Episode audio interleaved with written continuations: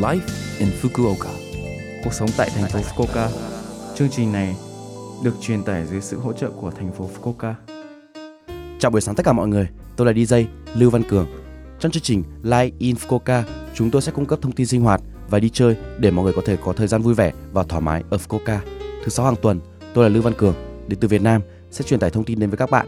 Chỉ một chút thời gian ngắn thôi, nhưng rất mong các bạn hãy cùng đồng hành với mình nhé. Cuộc sống tại thành phố Fukuoka. Năm 2022 sắp kết thúc. Năm nay với các bạn là một năm như nào ạ? Bản thân mình, năm 2022 là một năm chưa được thành công so với năm 2021, nhưng đâu đó với bản thân mình cũng đã học được nhiều điều đáng quý, đi được nhiều nơi như Singapore và Thái Lan sau 3 năm đại dịch. Bất chấp các tác động của virus corona mới, chúng ta đang dần trở lại cuộc sống bình thường hàng ngày.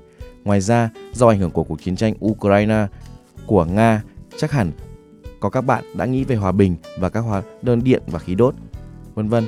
Có nhiều người đã cảm nhận được tầm quan trọng của việc tiết kiệm khi mọi thứ trở nên đắt đỏ. Vào năm 2023, tôi muốn tạo ra một xã hội nơi mọi người có thể dành nhiều thời gian hơn với nụ cười hơn bây giờ. Bản thân mình, năm 2023 sẽ là một năm phải cố gắng nỗ lực hơn rất nhiều. Năm 2022, mình đã nhận ra rằng đôi khi bản thân mình may mắn, nhưng nếu không tiếp tục nỗ lực để cố gắng bản thân mình sẽ bị bỏ lại phía sau. Mình cũng mong muốn sẽ có cơ hội đi thêm nhiều nơi, gặp được nhiều người bạn mới, có thời gian để dành cho gia đình nhiều hơn. Các bạn thì sao ạ? Hãy cho mình biết về mục tiêu của các bạn nữa nhé. Cuộc sống tại thành phố Fukuoka.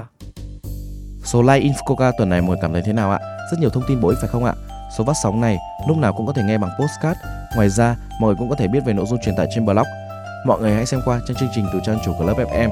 Ngoài ra, chúng tôi cũng đang tìm kiếm các thông điệp gửi đến chương trình. Không quan trọng nếu bạn muốn viết một tin nhắn cho tôi hoặc một nhà hàng Việt Nam mà bạn thích, địa chỉ email là 761 a lovefm.co.jp 761 a lovefm.co.jp Cuối cùng, tôi xin phép gửi đến mọi người bài Sao cũng được của ca sĩ Thành Đạt để chia tay mọi người.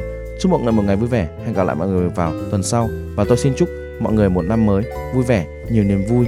Hẹn gặp lại mọi người vào năm sau.